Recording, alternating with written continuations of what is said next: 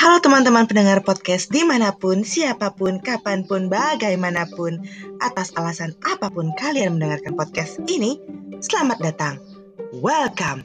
Rahajeng Rauh di podcast lah pokoknya.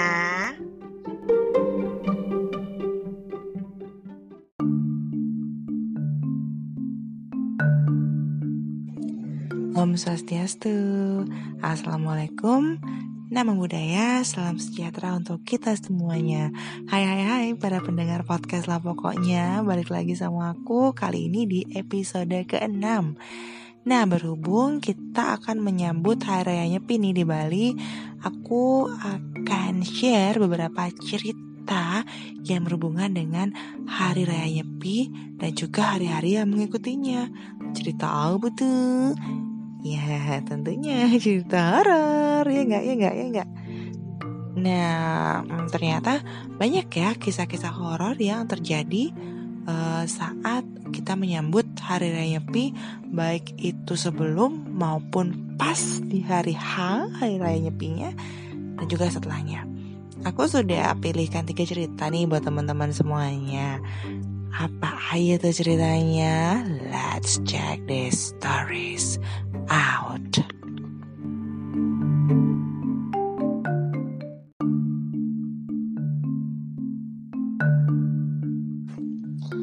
Cerita tentang nyepi pertama aku dapatkan dari sahabatku yang bernama Ica.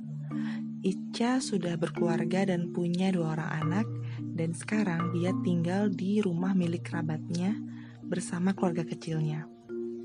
Cerita ini adalah kejadian yang dialami oleh asisten rumah tangga yang menjaga rumah itu sebelum Ica menempatinya. Hari Raya Nyepi beberapa tahun yang lalu. Sebut saja namanya Bu Mei. Bu Mei sedang menjaga rumah itu sendirian. Pada waktu maghrib atau sandikala, Bu Mei melihat keadaan di luar bangunan rumah. Matanya menuju ke satu titik di pojok rumah yang sering disebut dengan pengijang karang atau penunggun karang. Untuk teman-teman yang tidak tahu, pengijang karang atau penunggun karang adalah bangunan pura kecil yang fungsinya sebagai penjaga rumah. Di sana, Bu Mei melihat dupa yang sedang menyala. Padahal hari itu adalah hari raya Nyepi. Tidak boleh menyalakan dupa dia juga melihat sesosok laki-laki berpakaian putih-putih sedang bersembahyang di depan pura penunggun karang itu. Padahal hari itu dia sedang menjaga rumah sendirian dan tidak ada orang yang masuk ke dalam rumah. Ya karena memang tidak boleh ada orang yang keluar rumah. Lalu, siapakah yang dilihat oleh Bu Mai sedang sembahyang pada saat itu?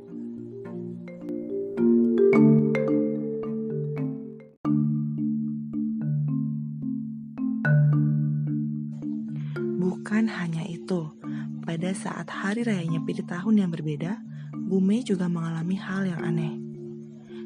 Ya, seperti yang kita tahu, kalau hari raya Nyepi itu orang-orang harus diam di rumah dan tidak boleh keluar, kecuali pecalang atau petugas keamanan desa yang memang bertugas berkeliling pada saat hari raya Nyepi untuk memastikan wilayahnya aman dan orang-orang mematuhi peraturan pelaksanaan Hari Raya Nyepi. Saat itu seperti biasa, Bu Mei berjaga rumah sendirian. Saat dia melihat ke arah halaman, ternyata di halaman rumah sudah berdiri seorang pecalang yang memakai pakaian adat khas pecalang. Padahal tidak ada seorang pun yang Bu Mei dengar membuka pagar atau mem memanggil-manggil gitu untuk dibukakan pintu. Pecalang itu sudah ada di halaman rumah dong.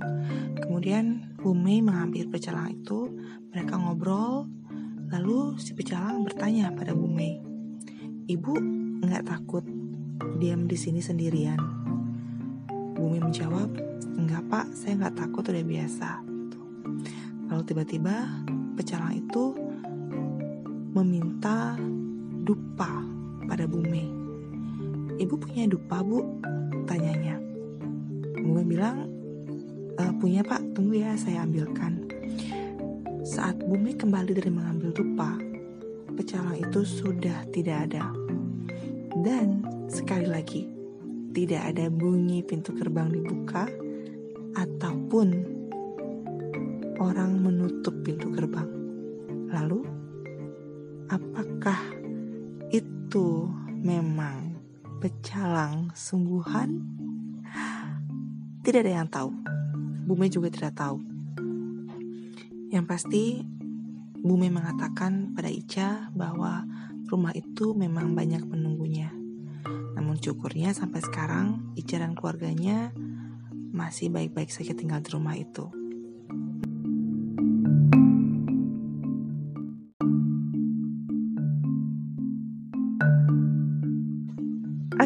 Cerita kedua aku dapatkan dari adik yang pacarku yang sebut saja namanya Dwi ya.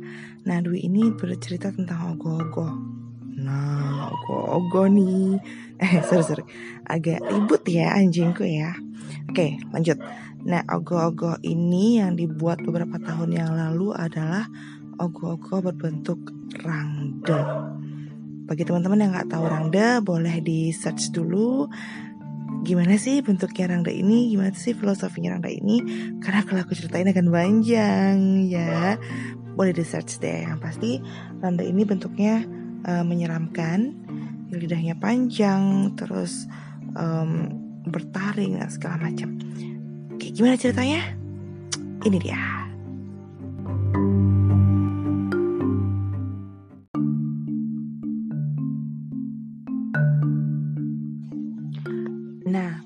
proses pengerjaan ogoh-ogoh ini, Dwi dan satu temannya Agus kebagian untuk mengerjakan bagian tapel atau wajah dan kepala dari ogoh-ogoh.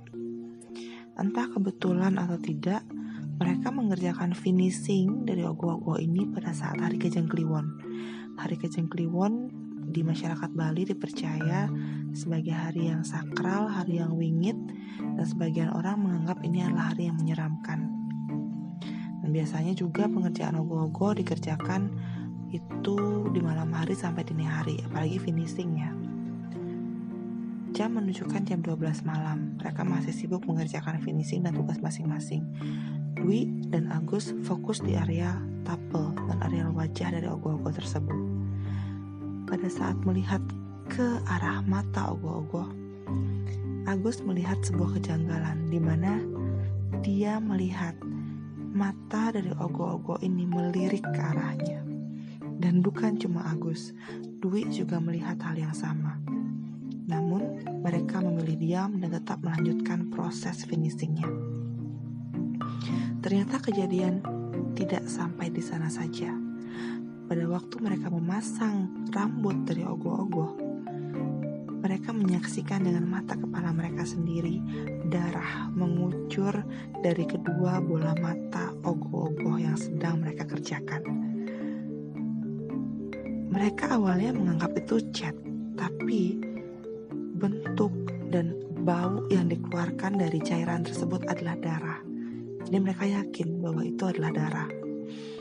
Mereka membiarkan itu dan tetap mendiamkannya sampai ogoh-ogoh selesai dan mereka memutuskan untuk menutup ogoh-ogoh itu dengan kain. Hal menyeramkan masih terus berlanjut. Saat Agus pulang dari tempat pembuatan ogoh-ogoh, di tengah jalan, dia dicegat oleh sesosok rangde yang menari di tengah jalan. Agus saat itu menjadi ketakutan dan dia tidak bisa berkata apa-apa. Dia kembali pulang setelah itu. Dia tidak bisa bicara. Mungkin karena shock ya karena takut dia nggak bisa bicara lalu dia sakit. Orang tuanya memutuskan untuk membawa Agus ke orang pintar dan bertanya ada apa sih sebenarnya? Karena bukan cuma Agus dan Dwi yang mengalami hal-hal menyeramkan saat proses pembuatan ogo-ogo dan finishing ogo-ogo itu. Beberapa masyarakat juga mengalami hal-hal yang aneh. Beberapa dari mereka menyaksikan dan melihat makhluk astral di sekitar mereka. Tapi Dwi tidak menceritakan secara pasti ya tentang ini. Nah, back to Agus. Setelah um, menemui orang pintar, ternyata mereka tahu ogoh-ogoh yang mereka buat sudah dimasuki oleh entitas lain. Dan mereka diharuskan untuk bersembahyang dulu sebelum membuat atau sebelum mengarak ogoh-ogoh ini. Apakah ogoh-ogoh ini tetap diarak? Iya, mereka tetap mengarak ogoh-ogoh ini, kemudian melakukan sebuah ritual dan upacara dulu sebelum membakarnya. Ya memang um, ogoh-ogoh akan dibakar setelah diarak dan memang ada ritual khusus sebelum membakar ogoh-ogoh. Tapi saat membakar ogoh-ogoh rangda ini ada ritual tambahan yang dijalankan. Ya untuk untuk keselamatan bersama ya. Dan jadi ogoh-ogoh ini nanti atau entitas yang merasukinya tidak mengganggu masyarakat lain. Ya mungkin buat teman-teman yang nggak tahu ogoh-ogoh itu memang sangat identik dengan hari raya Nyepi ya. Jadi ogoh-ogoh biasanya berbentuk butekale atau berbentuk raksasa yang menyeramkan dengan wajah yang menyeramkan, badan yang sangat besar ataupun hewan yang menyeramkan juga tentunya dan diarak keliling desa. Gitu. Nah itu dia cerita tentang ogo-ogo Aku jadi merinding gitu dengernya Dan ini uh, tagnya aku pas tagnya nih hari pas hari ngerupuk ya sehari sebelum um, hari raya nyepi yang di mana biasanya sebelum pandemi ogo-ogo itu diarah keliling desa. Tapi karena ini pandemi jadi ada kebijakan yang uh, di beberapa wilayah itu tidak tidak membuat dan tidak mengarah ogo-ogo gitu teman-teman. Serem juga kalau ogoh-ogohnya itu. Tapi ada memang memang ada beberapa cerita yang ogoh-ogohnya hidup bergerak gitu dan memang di masyarakat Bali uh, biasanya kalau membuat ogoh-ogoh itu ada upacara sebelumnya kemudian di, uh, di dililitkan pandan berduri agar ogoh-ogohnya tidak hidup. Nah, ada cerita menarik juga nih tentang ogoh-ogoh. Ada satu desa di Bali yang memang tidak membuat ogoh-ogoh karena karena setiap ogoh-ogoh yang mereka buat itu selalu hidup. Nah lo, ya di desa um, di Renon ya, mereka tidak membuat ogoh-ogoh karena dulu saat mereka masih membuat ogoh-ogoh itu ogoh-ogohnya hidup bergerak. Kemudian ya dibakar lalu beberapa tahun kemudian um, mungkin ya ada yang penasaran ya mau bener gak sih hidup? Akhirnya dibuat ogoh-ogoh lagi dan hidup lagi bergerak lagi ogoh-ogohnya. Akhirnya diputuskan oke okay, desa itu tidak membuat ogoh-ogoh sampai sekarang. Gitu. Itu tadi cerita tentang ogoh-ogoh dan ya setelah ini masih ada cerita lain ya teman-teman. Tunggu tunggu tunggu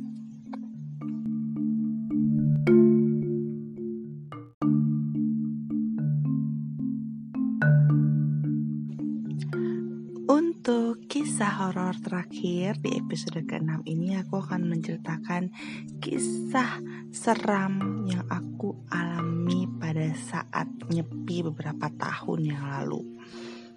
Begini ceritanya. Waktu itu aku masih tinggal di sebuah rumah yang uh, sebelum aku pindah ke rumah orang tuaku ya.